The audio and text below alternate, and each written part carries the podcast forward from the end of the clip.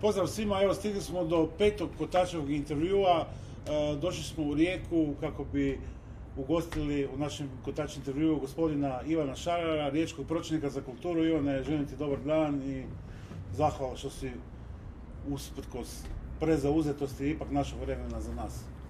Moram naći vremena za kotače koji dolaze na brod. Šta rade kotači na brodu? E, kotrljaju se.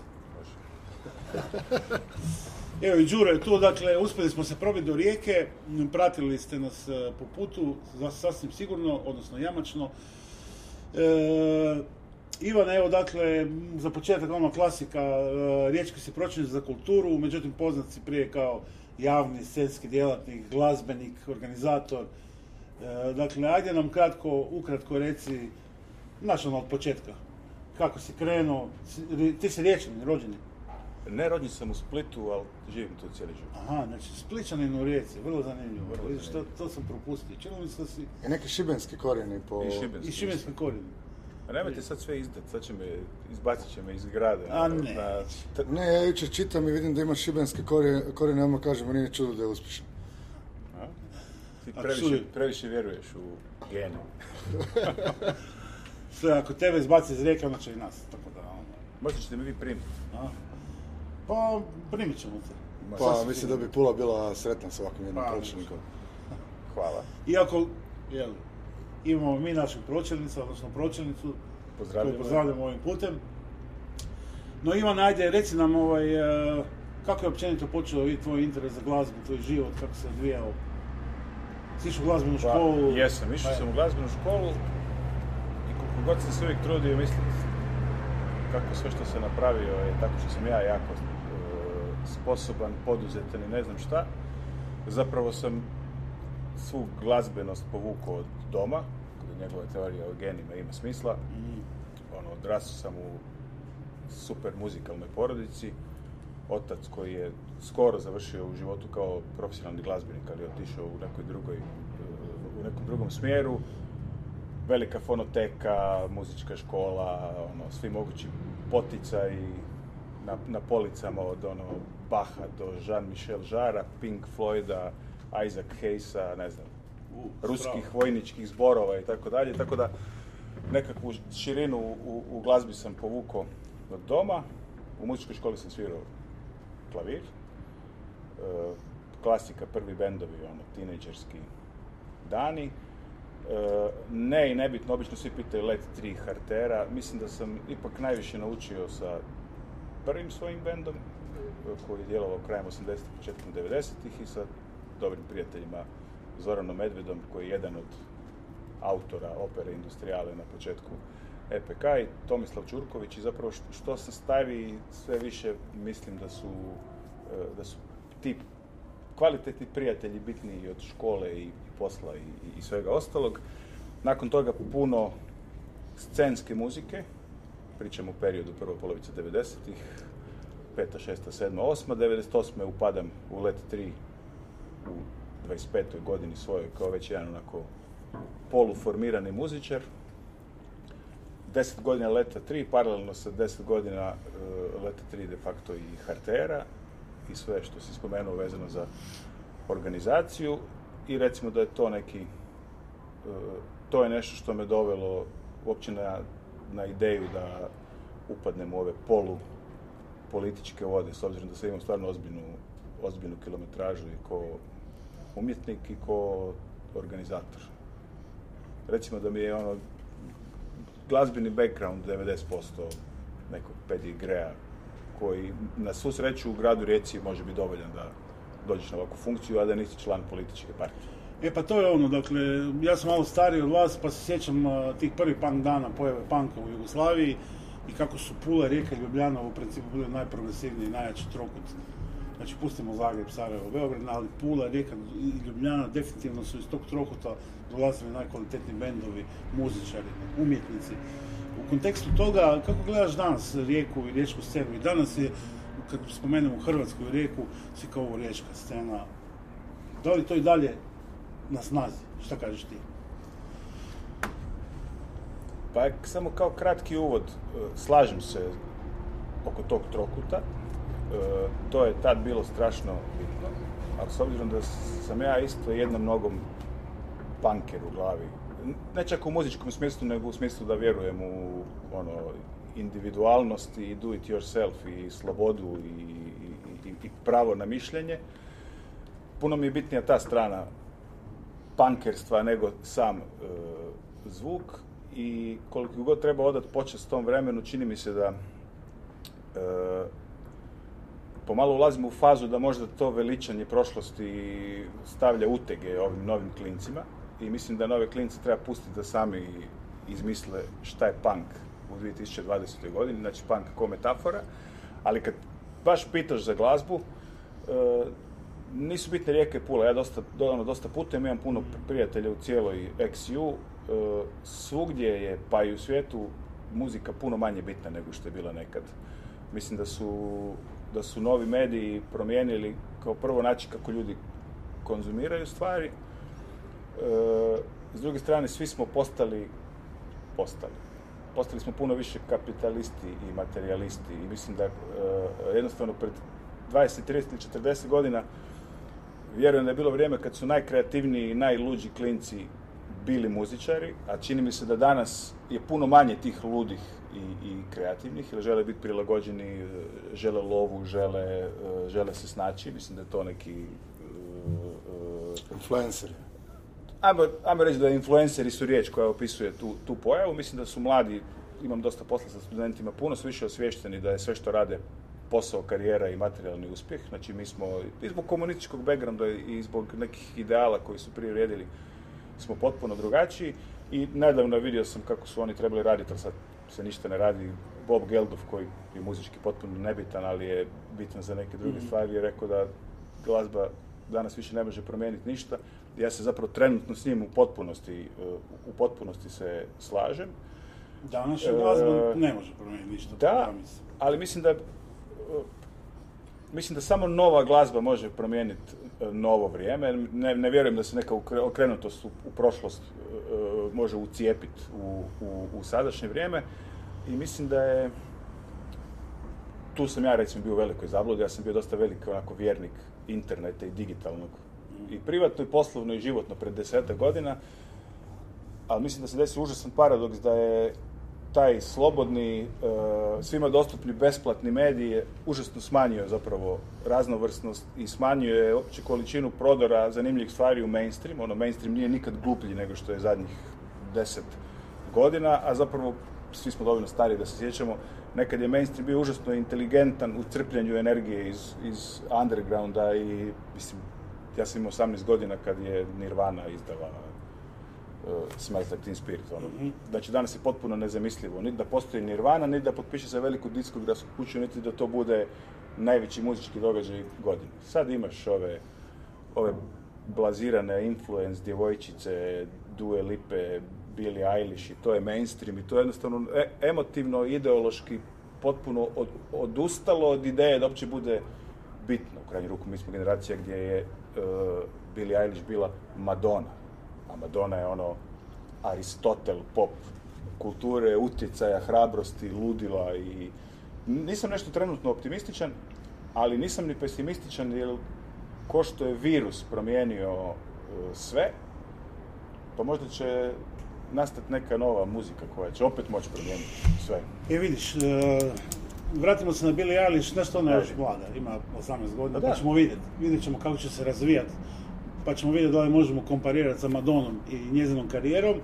Ali da li ti misliš da je taj nagli razvoj tehnologije, postoje razne nekakve teorije, ja imam nekako svojih teorija, jedna od tih je da je već 95% najbolje glazbe već snimljeno i izmišljeno, jako bitno izmišljeno, jer smatram da je E, ovaj rast i nagli uspon, razvoj tehnologije bitno utjecao na ljudsku kreativnost.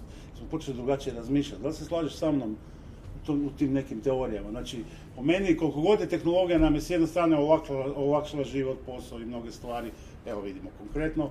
S druge strane, mislim da je kada je u pitanju glazba, umjetnost, pa i film, e, da je djelovala u principu Dakle, da su ljudi su bitno manje kreativni nego što su bili nekad u 80-im i 90-im. Vratimo se onaj punk, ja mislim da je punk kao pokret, ne bi bilo punk, ne bi bilo ni tehna, po meni. Dobro, smjela tema, ali ima smisla. Pa ne znam, znaš, e, ja nekako naivno vjerujem da e, ljudi uvijek nađu način da izmisle novi način e, života.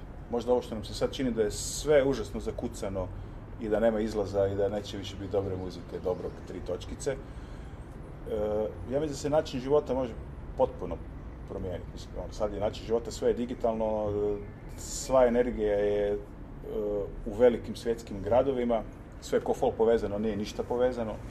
Mi smo kao neka totalno nebitna periferija koja više uopće nije u stanju izbaciti e, čak stvari koje su lokalno zanimljive, mislim to je dodatni odgovor na tvoje pitanje o bendovima, svugdje u XU je tako e, i dalje su veliki bendovi i bendovi koji su nastali neki čak u 80-ima, neki u 90-ima, ništa novo veliko ne postoji, ali mislim da mene recimo veseli e, trend, koliko god da su oni onako jako čudni ovi, ovi, ovi klinci današnji, onako energetski, jako djeluju ne- nemotivirano. Mene recimo, jako mi je interesantan njihov interes, čini mi se ozbiljan za e, generalno globalne ekološke teme. Zanima me što će se desiti, znaš, kad ti sad ozbiljan postotak, ne znam, zelenih uđe u njemački parlament, zanima me šta će se desiti ako za 5, 10 ili 15 godina taj postotak poraste na 50% i da sad neki klinci koje mi ne vidimo i djeluju nam, ne znam, dosadno, depresivno, sjebano, e, da potpuno okrenu uopće ideju e, života, a samim time ideju e, kulture. Čini mi se da je trenutno kreativnost zatupljena tehnologijom, ali kao što sam rekao i dalje naivno vjerujem da, mislim, mi smo proizvođači te, te teh- tehnologije. Možemo u jednom Da. trenutku jednostavno odlučiti proizvoditi drugu tehnologiju, jer ćemo shvatiti da je ovaj model življenja na zemaljskoj kugli postao suicidalan. I zato je možda ovaj virus dobar indikator. Ne govorim to iz, iz nijednog e, e, religioznog e, diskurza. Znaš šta, mi smo jučer u live streamu začeli jednu teoriju da je u biti planeta Zemlja sama izmislila ovaj virus, jer je puna kapa. I evo Da? svjedoci smo šta se događa zadnjih dana. Pa Da, evo, prvi podaci pokazuju da se zemlja čisti kvalitetno i daj Bože da ovo potraje. E, Da, čak vidjeli kažu- Vene- Veneciju, ono je potpuno ludo, one snimke iz, iz Venecije. Vidi se po kanalima, more je čisto. Vidi se Kina iz svemira. Mislim, ne, nevjerojatni podaci stižu. Kaže jedan da je danas uh, uh, uh, dani uh, dobre kvalitete zraka su porasli 21,5% u odnosu na prošlu godinu i kažu da je taj kvalitetan zrak možda više ljudskih ži- života sačuvao nego borba protiv koronavirusa. Tako da izlaze nevjerojatni podaci vezano za ekologiju. Da, da, da prokomentiram. Možda uopće nije ideja naš, bio je, ne znam, rock and roll, pa ovo, pa tehno, pa nešto, pa... Možda uopće ne treba, možda smo jednostavno prestari da nismo u stanju vidjeti novu metodu promjene svijeta, nego očekujemo jedan veliki pokret u kojem je sve jasno, u kojem se vidi koji su pet glavnih heroja i sad će oni promijeniti cijeli svijet. Možda to jednostavno nije, nije tema. Ali možda ćemo. Slažem se, ali je, vidiš, došao sam u interesantnu situaciju. Znači, kad smo tada počeli jednom slušati neku drugačiju muziku, drugčije se šišati i oblačiti, moj stari koji je bio vojno lice mi je rekao, šta vi to slušate, šta vi nemate pojma. Zamisliti da sam ja danas u, u 50-ima ono, u istoj situaciji, da za te klince danas isto razmišljam. Da. Šta vi to slušate, šta vi, vi nemate pojma. Ali, pozadina, sociološko, kulturološka i sva druga je bitno drugačija. Ona iz tih kraja 70-ih, 80-ih i ova danas. Da li ti misliš da je stvarno tako? Dakle, da li stvarno, uh, da li stvarno to vrijeme, ono, uh, danas, koje je predvođeno tehnologijom, definitivno lošije, lošije od onog prije, zato imamo takve nekakve razlike i razmišljanja. Ko što je ovo moje, recimo. Apsolutno ne, znači ja ti odmah polazim da, Da. ne bi sad zvučali kao neki nonići koji su razočarani u budućnost. Kao prvo, ovo je moje vrijeme, znači ja živim sad, ovo je najbolje vrijeme koje postoji. Ko što sam e, 91. imao 18, sad imam 46, meni je super. Znači ne osjećam se uh, hendikepiran nijednom pojavom u, u suvremenom svijetu, ne znam. Dok sam uživao u društvenim mrežama u internetu, time sam se bavio, kad sam zaključio da me to zatupljuje, sam se skinuo sa svega toga i super mi je, nikog ne osuđujem zbog bilo čega e, što radi i vrijeme je zapravo nikad bolje. ono, hvala Bogu, slobodno misleća smo životinja. Ako ti nešto u ovom vremenu ne, e, ne, ne paše, niko ne mora živjeti u gradu, niko ne mora živjeti digitalno, niko ne mora jesti hranu iz, e, neću reći da ne reklamiram nijedan dućan. Kome ne paše e, glupi zapadnjački urbani život, može otići živjeti u, u voziliće i pa da, mislim da je to o- ogromna razlika nego što je bilo prije. Možeš raditi na daljinu, e, iz naše lokalne perspektive ušli smo u Europsku uniju, možeš ići živjeti bilo gdje u Europi i raditi. Te priče odlje, vamo, tamo depresije. Pa šta ste drugo misliš da će... Da li misliš da se baš ta Ja- globalizacija ubila na kraju? Pa to je... t- ja kao prvo ne mislim da nas je ubila. Da, da, O- ja ne o- mislim, ovo- ali virus pokazuje da je to bio O- možda... Ok, ali ovo što si pitao e, za lokalno, ista stvar sa kulturom se dešava i globalno, a mi nismo ista e, socioekonomska sredina ko LA. Zapravo je u LA-u bez veze iz perspektive genijalne nove muzike. Stalno se vraćamo na muziku jer nam je to background i ove e, Da, slažem. emisije tog profila. je. Tako da, ja ti nisam nimalo pesimističan, Mislim da smo kao prvo mi trenutno dosta razmažena vrsta, osim nas ovdje domorodaca. Ipak smo imali rat koji nas čini e, drugačijima od ostatka Europe. Europa ono nikad u- povijesti nije imala 75 godina kontinuiranog, neću reći razvoja, ali mi, miroljubivog života. Ako je posljedica takvog života e, nedostatak lude kulture, možda je zapravo i to dobro. Možda nam je toliko dobro da nam ne treba otpor. Znaš šta, jako zanimljivo, a vrijeme će pokazati, naravno ako preživimo sve ovo što nas čeka u bliskoj budućnosti. A ja bih se malo vratio, dakle, na tvoj e, život i rad. E, Kad si postao pročelnik za kulturu grada Rijeke? Evo sad, za par dana će biti točno 9 godina. 1. Uje. aprila 2011. 1. aprila. Da, i sve je završilo, u- se nastavilo u tonu 1. aprila. Baš zanimljivo. Dogodit Kako si zadovoljan svojim devetogodišnjim djelovanjem na čelu Rijeke kao kulturnjaka? Jako sam zadovoljan. E, mislim da dosta toga, u stvari većinu toga što sam htio napraviti sam napravio. Naravno, možemo komentirati da li je trebalo raditi nešto drugo, ali to nije ta tema. E, po malom žudim za nekom promjenom, zapravo bi volio odraditi ovaj EPK bez obzira u kojem formatu, s obzirom na okolnosti. Privesti kraju te neke investicije, te nove zgrade, nove pogone jer 10 godina biti negdje 11 je strašno puno, a mislim stvarno u tim nekim godinama da sad trebam smisliti još nešto novo, jer za par godina možda neće biti više energije za to nešto novo, pa ću postati onako dosadni službenik, a to je najgore što si mogu poželiti u, u, u budućnosti. Mislim da smo puno napravili sa EPK, kako god on ispao, zato što niko nije vjerovao u nas, ni lokalno, ni nacionalno i zapravo smo bili kao ono ru- ružno pače perspektiva i super mi je da smo se iz toga nekako iskuprcali. Upravo si sam, to, neću da, ići- upravo si sam više do mojeg sljedećeg pitanja, Da. dakle, u svoje, dakle, devetogodišnjem eh, djelovanju na čelu, eh, dakle, grada Rijeke po pitanju kulture, EPK je jedan epohalni projekt koji ga Rijeka dobila. Sjećamo se, dakle, bili smo, i mi smo bili, dakle, kao grad Pula, Mhm. sjećamo se, dakle, tih vremena kad smo se natjecali, recimo to tako, i sjećam se Đuro kad smo rekli, na šta bolje da je Rijeka dobila. Prezajban pre. Nećete se smjeti vratiti kući. Ne, smijet, smijet ćemo se vratiti kući, no ako nas puste preko Učke, to je sad drugo pitanje. Da će nas pustiti. E, EPK je jedan epohalni projekt. Kako ti, dakle, kao pročelnik, e, znamo svi u principu kako to znači za Rijeku, ali želimo od ključnog čovjeka čuti, dakle, EPK projekt i u kojoj smo sada fazi svjesni ove situacije s ovim virusom, dakle, kako idu projekti i šta se u biti radi. Baš me zanima sad u kojoj ste fazi. Da napomenimo samo Da. da se EPK otvorio veličanstveno, da su kritike bile i dobre i loše, što znači da sam projekt je živ i da je dobro startao, čim ima i dobrih i loših. Uh, evo mi možemo reći da nikad toliko poležano u jednom danu nije došlo do rijeke. Na samo otvaranje bilo je ružno vrijeme, kiša, bura, tako da je za nas to bio šok koliko ste uspjeli u stvari uh, lokalnog stanovništva povući u rijeku. Uh, super ste se otvorili i sad odjedanput je opće upitna predstavnica. Pa da, uh, aj krenut ću od drugog pitanja. Mhm. Da, trenutno je sve upitno.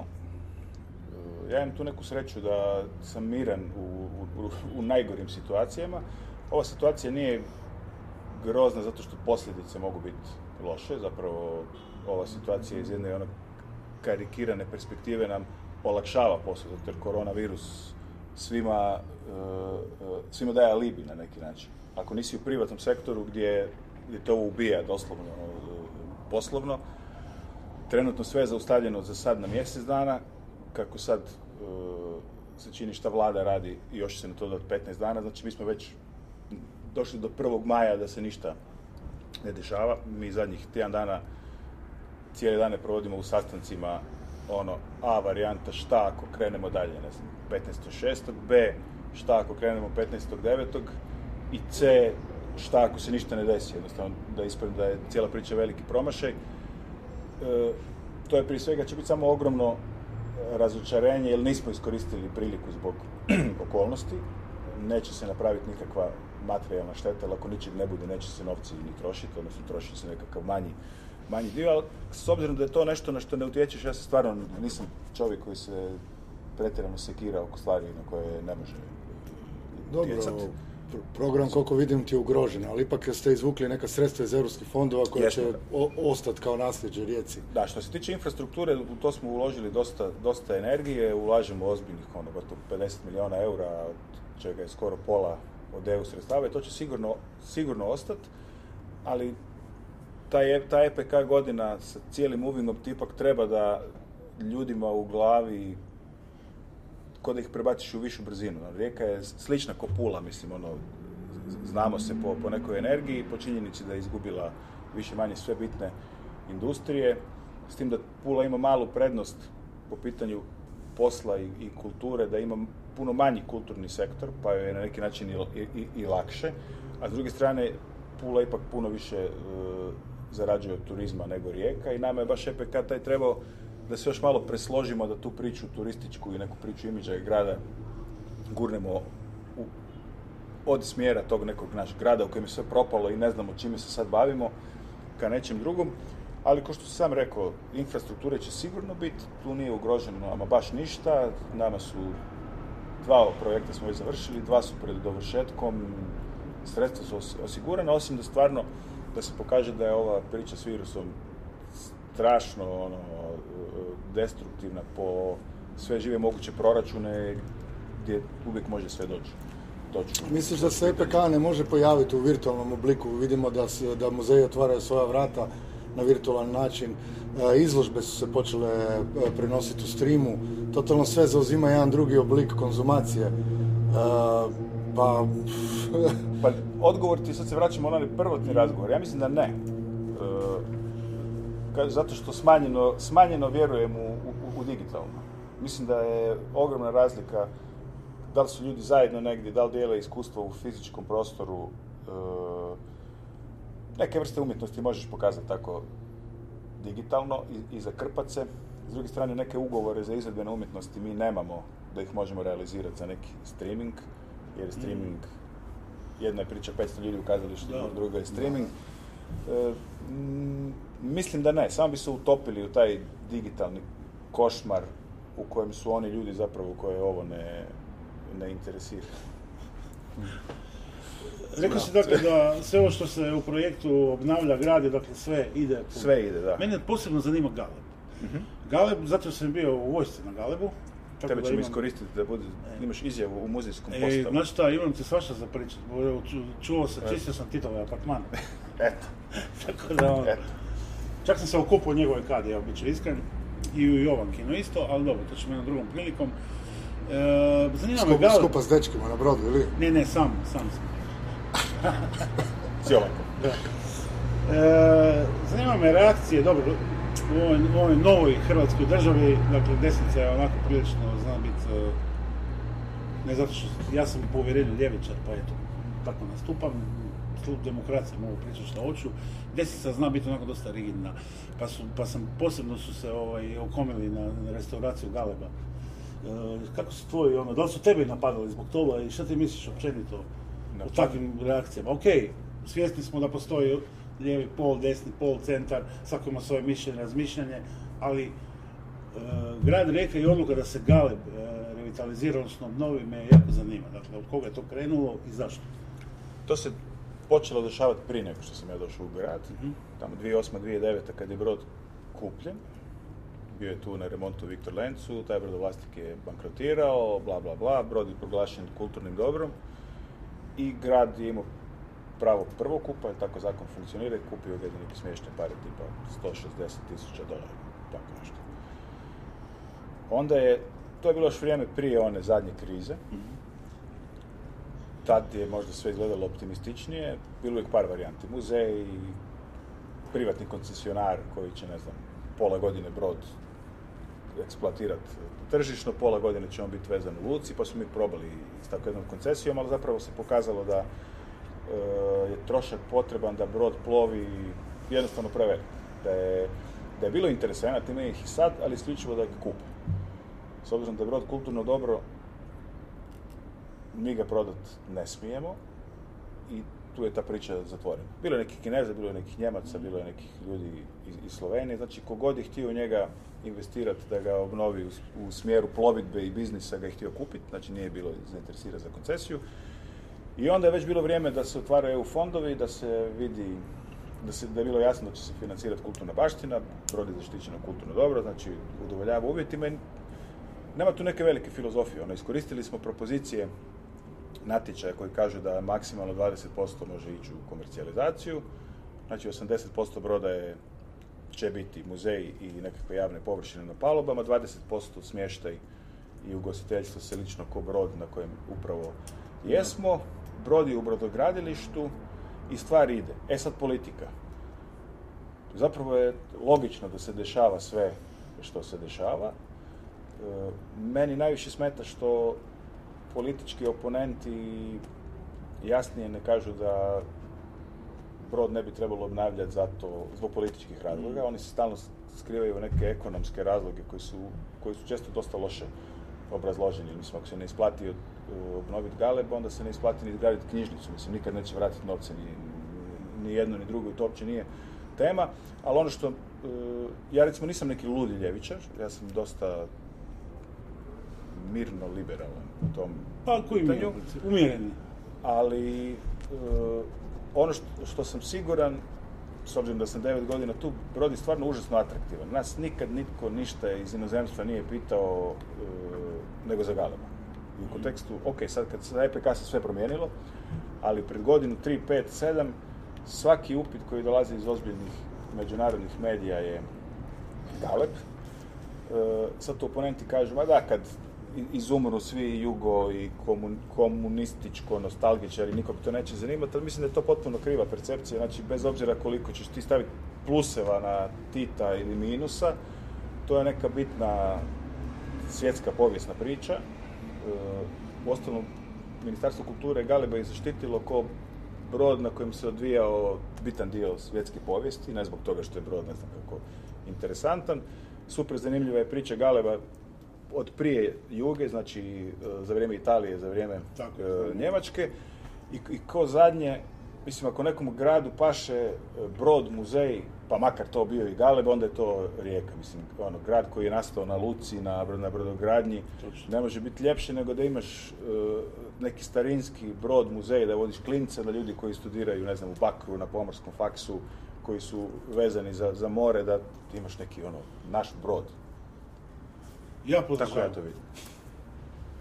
Mi smo Direktore, za. vi, Direktore, vi direktore, vi podržavate. E, Podržava direktor.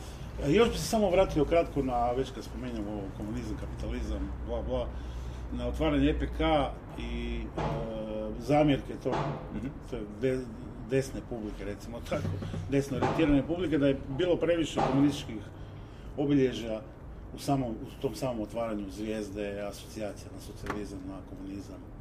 Ma to Šta je misliš sve, o tome? to je sve potpuno ono, izmišljeno, nije bilo...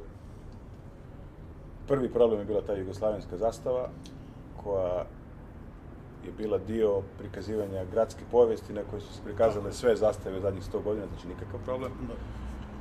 Drugo, na samom otvorenju u operi industrijale nije bilo zapravo ništa komunistički, jer Bela Čao je pjesma koja ima povijest puno e, dužu od komunizma i ona je nekako univerzalno slobodarski, progresivna pjesma koja nije danas više ništa jednoznačno i smiješno je da bilo kome smeta. Meni se čini da je šta god da smo mi napravili na otvorenju da bi taj određeni desni spektar našao, našao neku zamjerku. Mene recimo više čudi, s obzirom da je samo otvorenje stvarno bilo tvrdo, bilo je, nije bilo onako ni, ni, ni lako probavljivo, ni, ni ugodno, bilo je heavy. Ja sam očekivao puno više kritike nekih normalnih, dobronamjernih ljudi kojima ne smeta to nešto lijevo, zbog, ono, zato što je tvrdo, zato što ne pjevaju djeca, nego, ono, Intoš razbija, ovi bruse i, i sve je dosta agresivno i neugodno, ali zapravo zapravo to mi je bilo najljepši dio otvorenja, što jako puno ljudi koji su rekli ništa nisam skužio, nije baš ni da me jako prijalo, ali ono bilo je super energija i napravio se neki feeling i kao bilo je, bilo je za pet. Tako da ne vidim nikakav problem ni sa simbolima kojih nije bilo, niti sa desničarima koji bi izmislili nešto i šta god da smo mi napravili. Možda misliš da je možda za takav nekakav, opet ću reći, nemojte me krivo shvatiti, običan puk, uh, bilo preartističko otvaranje, preart, a možda mi to zasmetalo. Je, uh, ali zato otvaranje bilo izdizajnirano da osim tog centralnog otvorenja ima još skoro sto događanja tokom cijelog dana i nekako smo procijenili da je naš posao da budemo art i da je potpuno glupo imaš jednom u životu priliku da otvoriš Evropsku prijestolnicu kulture i da sad tu radiš hrpu nekih kompromisa da se nikom ne bi e, zamjerio. Mislim, obično otvorenja EPK jesu takva. Malo modernog, malo folklora, malo govorancije i ajde da nikom nešto ne smeta. Ali ti ne možeš tako napraviti nešto oko čega niko neće biti ravnodušan. Tako da 100% sam siguran da nismo, da nismo profulali. Nije bilo neutralnih. Općenito je mišljenje da je vaš gradonačelnik, riječki gradonačelnik Vojko Obresnel, da je jako puno pridonio dakle, toj slobodi izražavanja i da, dakle, svi ga hvale, full. Reci mi ti kao pročelnik e, Rijeka za kulturu, koliko je biti on zaslužan i tvoje mišljenje baš? On je nemjerljivo puno zaslužan. Mislim, počevši od toga da bi rijetko ko dao priliku čovjeku mog profila da, da uopće vodi kulturu, to pod jedan, i pod dva na način da stvarno imam potpunu slobodu predlaganja šta da se radi, nekad se oko toga ne složimo, ali u 98% slučajeva ono, odgovor u principu uvijek, uvijek da. I mislim da je e, to ključna stvar jer je takav pristup omogućio da u grad dođu i Slaven Tolj, i Oliver Frljić, i, i Marin Blažević, i da se zapravo jako puno ljudi koje, za koje svi znaju da ih ne možeš kontrolirati nikako, a najmanje politički, da im se zapravo pusti teren da, da stvaraju. I ako, ako to neće zasluga, to je Obersnelova zasluga. Super. E, vratimo se još malo na EPK. E, dakle, svi ovi, ok, rekao se prije da ste, da ste u fazi nekakvog čekanja preslagivanja, naravno, koji si mi. Šta je sa, dakle, svi ovim projektima, dakle, oni su svi na čekanju. U principu, svi koji su prijavili projekte, djelatnice iz nezavisnih kultura grada Rijeke, ima i naših, dakle, Pula, Zagreb, svi ste na čekanju. Sve je na... Ne, Da li postoji već neka otkazivanja, odgoda, s obzirom na neke evente koji su već najavljivani, to me zanima. Još uvijek zapravo ne. Neke stvari su otpale institucionalno, ne znam, gradska knjižnica je cijeli četvrti mjesec trebala imati genijalan književni program za djecu koji se neće desiti, ono, gotovo. Što se tiče nezavisnih, znam da to vas najviše zanima, mi ćemo se jako potruditi sve nezavisno zadržati, pa makar to pomicali u vremenu, jer, znaš, ono, ustanove će imati plaće i ja ću imati plaću, a nezavisni neće imati plaću ako se bude kasnilo. I mi ćemo vrlo vjerovatno e, dio međunarodnih programa koji će otpast, zapravo ćemo sredstva preusmjeriti e, za angažiranje lokalnih, kažeš lokalnih, čitaj hrvatskih umjetnika, jer mislim da EPK mora pridonijeti e, preživljavanju u, u, u trenutnoj situaciji. Što se tiče toga šta je na čekanju, pa mi smo sad zapravo stvari do sredine četvrtog stavili ili pod otkaz 14. ili na čekanje. da. Zapravo tog dana smo donijeli odluku da mjesec dana e, sve staje. Kako se čini sad, to će ići još nadalje, recimo na početak petog mjeseca, ali teško je dati bilo koju prognozu, ono, svi svaki dan, svakih sat vremena gledamo vijesti i čekamo šta će se dešavati sa, sa virusom i stvarno je teško biti jako pametan. Imamo neka dva scenarija.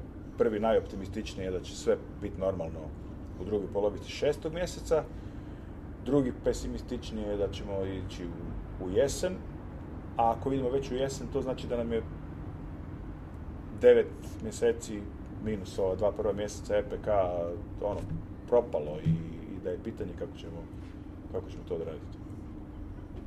Nemoj biti depresivan. Ne, ne, nisam depresivan. Ne, Zamislite se. Ja, malo sam se zamislio, da. Pa da, znaš, ono, radiš to sedam godina i onda kad trebaš to napraviti, ti se desi nešto da to ne možeš napraviti. Da, Da, to je više sila, mi smo sila, da. možemo utjecati na to i, i šta ti misliš, će preživjeti nezavisna kultura ako se ovo prolongira? Ma hoću. A? Si ovo ovaj apel što je nedavno upućen za potpis za očuvanje nezavisne kulture, Ne znam da li, mi je do, da li je došao do mene. a nije došlo do tebe. Možda je. Pojma nema. Pa kažem ti, spas, mislim, ne zanima me apel, zanima me šta ćemo sad mi napraviti da se, da se nešto desi. Mislim da, da će EPK napraviti maksimum da, da podrži nezavisne. A preživit će. Mislim kako, je, kako smo preživjeli četiri godine rata. Mislim, ne sjećam se, lupam, hipotetsko pitanje. Mislim da su ljudi trenutno previše pesimistični. To smo najviše stvarali. To je- to je prva stvar, smo stvarali puno. Ok, ali mislim da je ovo sad, ova cijela panika je napravila groznu situaciju. Tu paniku najviše diktira neki veliki biznis kojemu je ono katastrofa, ne znam, promet padne 1%, 3, 5, 10, a nezavisna kultura koja je financirana tako koja je financirana, njima ne padne 1%, nego jednostavno sve, sve nestane. Mislim, ljudi će se snaći. On, onaj ko želi stvarat, stvara i bez novaca od bilo kojeg proračuna. E pa to je moje pitanje, koliko uopće taj novac proračunski ili kakav god koji ta kultura dobija, koliko uopće može utjecati na poboljšanje kreativnosti? Da li misliš da tu ima nekog? Po meni, po meni nikako. Znaš, ono kao umjetnik, Nije, aha, umjetnik s jedne strane sad sam zbrinut, mogu ovo, mogu ono, sad idem raditi. To ne ide tako u principu. Da, baš je bilo moje pitanje koliko taj novac u principu utječe na samo poboljšanje ili pomanjkanje kreativnosti. Pa mislim da najveći dio novca za nezavisnu kulturu i onako ne uzimaju direktno umjetnici i stvaraoci, nego organizacije koje sad stvaraju neki okoliš da bi ovi drugi mogli djelovati. Tako da, tu ti moj odgovor, ne utječe skoro ništa. Jer vr- vrlo rijetko javna sredstva financiraju izravno stvaralaštvo. Puno više, puno više financira udruge koje to stvaralaštvo hendlaju. Mislim, tu je velika razlika od, od žanra do žanra. Mislim, muzičari su od uvijek svirali zato što im se svira, nikad nisu ozbiljno ovisili o, o, o javnim novcima. Ako si ti književnik, ti pišeš, znači neće te neki grant e, učiniti e, piscem. Mislim da je tu stvar ipak većih produkcija, da li scenskih, da li, da li izložbenih, ali kažem ti, to je puno više financiranje ekosistema u koje umjetnici uđu nego samih samih e, umjetnika. Mislim, Pa dobro, više su- neće biti zadovoljni s ovim mojim odgovorom, ali zapravo ja mislim da je to... Više su sredstva da ovaj, financirala hladne pogone u kojima su Da. umjetnici mogli egzistirati, stvarati i prezentirati se, ajmo tako reći. Najviše su se financirali hladni pogoni, kuplja nekog materijala za proizvest neko dijelo ili tako, ali od sad, e, sam umjetnik umjetnik Na kraju ne dobije ništa. ne dobije ništa. A gledaj, s druge strane, sad ću lupit, možda je uvijek bilo tako. Ne, ne, pa... Možda je da. sad, Mislim da nisi ni lupio da je tako, od kad su se stvorila prva vijeća u Hrvatskoj, prvi, Da. prva sredstva i sve. možda je uvijek bilo tako. Dobro, aktualna je situacija, šta je, direktore? Aktualna je, dobro. E, aktualna situacija s ovim virusom, dakle, e, malo prije smo u nekom neformalnom razgovoru saznali da si ti prebolio virus. Pa ja stvarno mislim da jesam. Mislim, sad, sad ljudi mogu za- zaključiti da sam potpuno lud i da sam, ne znam, narcis jedan, ja sam kao pionir virusa. Ali stvarno jedno tjedan dana prije otvorenja EPK, znači nekog 23. 4. 5. prvog smo mi doma, dakle ja, moja žena i troj pogodišnji sin, smo tjedan dana ozbiljno onako nadrljali. Doktor nam je rekao da je virus, nema pojma kakav je, i žena i mali su povukli od toga upalo pluća i bili su na ant- antibioticima. Meni su antibiotici bili prepisani, ali ih nisam uzeo jer mi se činilo da mi ide na bolje. Simptomi identični ko što kažu da je, da je koronavirus, znači malo liči na gripu, malo na neko gadno kašljanje, malo na, malo na pluća. Pa sad... Što, da se malo fasciniralo danas kad smo došli sami. da, u Rijeku kako niko ne nosi masku, kako kafići rade. Ovaj, eh, da li ti misliš da ljudi nisu dovoljno informirani ili je, šta je u pitanju u stvari, ili se samo čeka da taj neko kaže gotovo, zatvaramo sve. Pa šta ja znam? Mi smo, znači, od od 14. do, do 14. što ste rekli, znači, pred 5 dana smo zatvorili sve ustanove, znači oba kazališta, muzeje, knjižnice, sve živo. E, neki ljudi samo inicijativno zatvaraju lokale i puno manje. To što se vama sad čini da je tu živo, to je zato što se došli iz Pule u čemu nema ničega, ali ovo je isto grad na, na 20%. Ne, ne, gleda Dobro, na vidimo da su kafići još uvijek otvoreni. Ot- otvoreni su ljudi je malo vrtić škole, nominalno ti možeš dovesti klinca, ali zapravo niko ne ih ne dovodi, svi su, e, svi su po doma. Ne znam, ja ni- nisam toliko paranoičan. Ne mislim da je... Pa možda ste mi, vi, vidiš možda isto kako ljudi... da. A šta, mi ti imamo jedan test, mogli bi te testirati da budemo Da. 100% sigurni da li si ovaj, zaražen. Znači, Znači, ovaj, moram uzeti zrak 10 sekundi Dobro. i držati ga u tih 10 sekundi, ne smiješ se ni zakašljati, ne, ne smiješ imati nikakvo zatezanje i to je kao jedan uh, self-test za koronavirus. Ma Evo, uh, direktore, daj nam... tri, četiri, sad.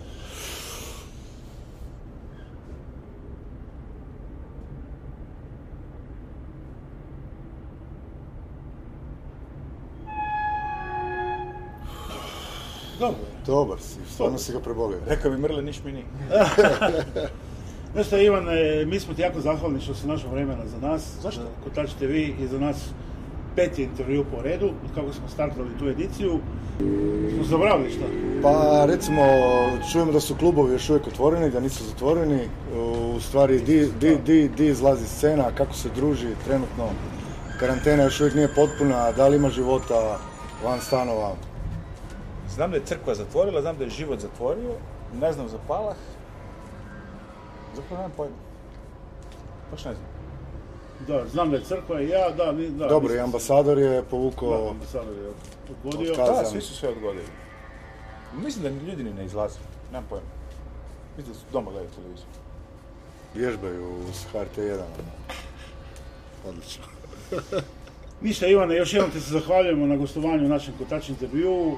Želimo ti, e, želimo svima, ne samo tebi, nego želimo svima da se ova situacija što prije završi, da nastavimo normalno raditi i djelovati.